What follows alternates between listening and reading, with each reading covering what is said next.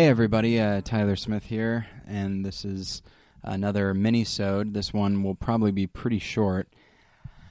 Certainly not a half hour like the last one. Um, so a couple things real quick before I, I get started.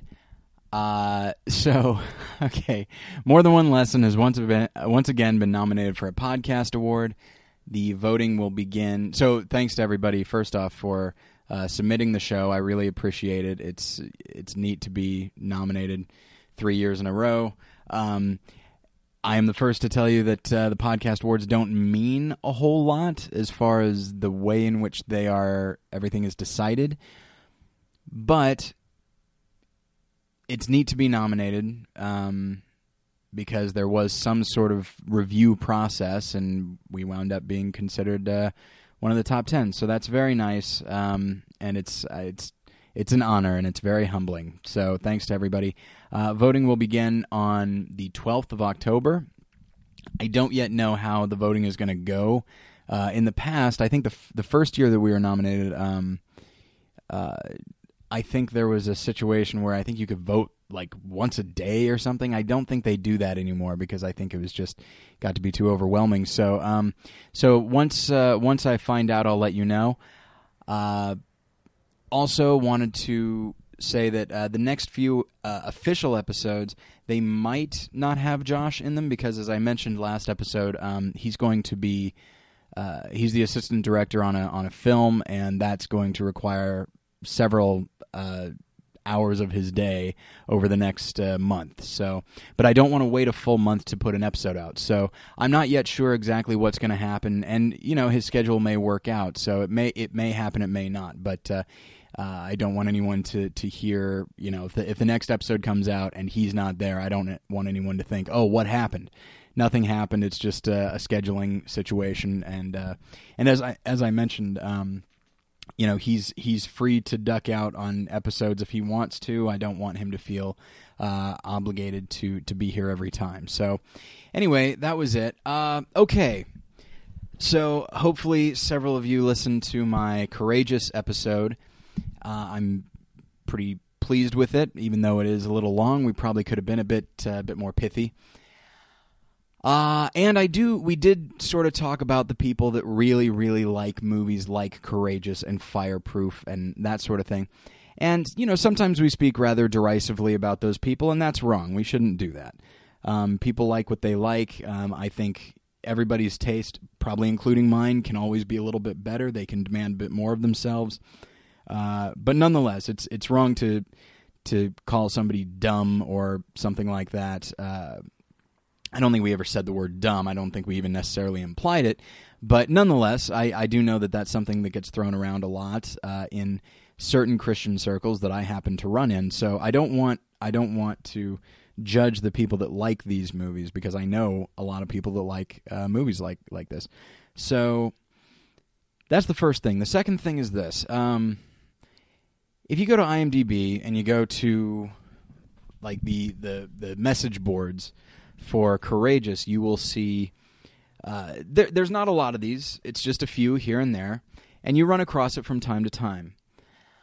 Uh, there are people that are defending the film. By all means, go ahead and defend it. I don't care. But the way in which they are def- uh, defending it is frustrating to me because they're starting to sort of cast aspersions on the people that don't like the movie.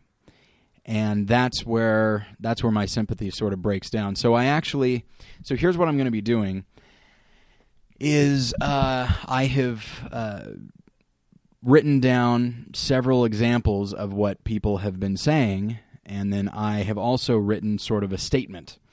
So I'm going to be reading a lot of this, uh, including what I'm going to be saying.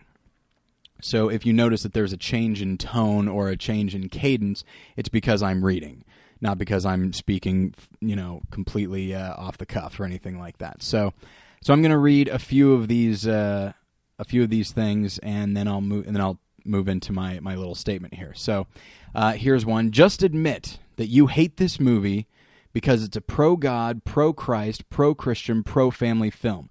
Please, please, please spare us the concealing of your true feelings with nonsense about how you think the quality of the writing and acting is low. For once, be honest with not only us, but yourselves as well. Okay, so that's one. Here's another one. The vast majority of those who hate this movie hate it solely because it is pro Christian and pro morality. Sure, there is a tiny minority of exceptions to that, but very few in comparison to those who hate it for no reason except because of what it stands for. Here's another. I'm not going to cave in to the critics or lukewarm believers who hate films that boldly talk of Christ or redemption.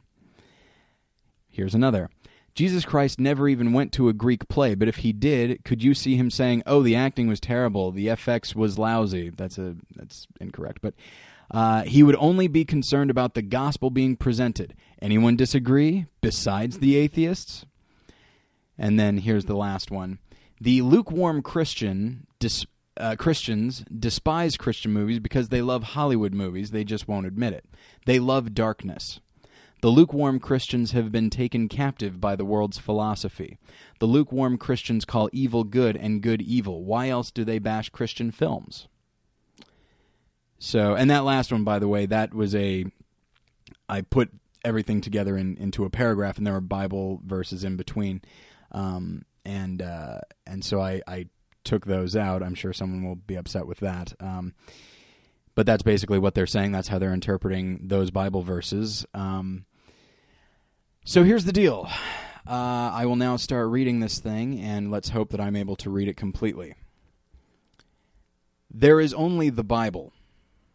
If somebody rejects the Bible, then you can say that they are anti God, anti Christ, anti Christian. I don't suggest it because words like that are very, very harsh, but you can say it if you want. But to doubt somebody's sincerity in their faith over a movie, unacceptable. When Bush was in the White House and people were critical of him, some of his supporters said that his critics weren't patriots and that they were anti American. When people criticize Obama, some of his supporters cry racism. And when somebody doesn't like a Christian movie, he is labeled as lukewarm or worldly. Why? Because to dis- because to dismiss somebody as something terrible like a racist or anti-American means that we don't have to listen to what they may have to say and we can cling to what we believe having not been challenged at all. This movie is bad. It's better than Fireproof, and Alex Kendrick is on his way to being a good filmmaker, but he's not there yet. There is no sin in saying that. To act as though there is is to elevate your personal artistic preferences to the level of spiritual importance. I've done the same thing going in the other direction. I used to think that if a Christian film is bad that God cannot use it to touch people. As we see from films like Fireproof and Courageous, I was wrong. And that is a testament to God's ability. God can use anything, even a bad movie, to communicate his truth. To ignore that is to put God in a box, which is something that I am absolutely guilty of. However, it is also wrong to judge and condemn other Christians because they personally weren't touched by these films the way you are. These films are not the Bible. We can have debates and discussions about the Bible because we want to try to understand it better those debates can get pretty rough, and I'm sure that many of us overstep our bounds. When that happens, we need to seek forgiveness and reconciliation, and then we can move on, hopefully wiser and more loving towards each other. But at least in that instance, we're arguing over something that is of the utmost importance. Not this, though. This isn't worth it. I myself was reluctant to record this minisode because I was trying to determine if my heart was right, or if I was coming from a place of defensiveness and pride but I don't think I am. I may be angry, but I'm not doubting the salvation of other Christians. I'm not calling them lukewarm. I'm not calling them liars. This is a small thing. It's not worth getting into arguments over. It may be a big thing to you because it spoke to you.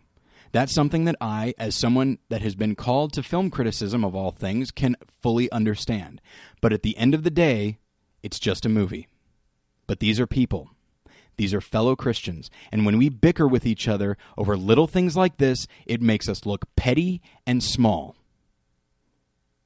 So let's try to do better. That's all. Thanks for listening. Bye.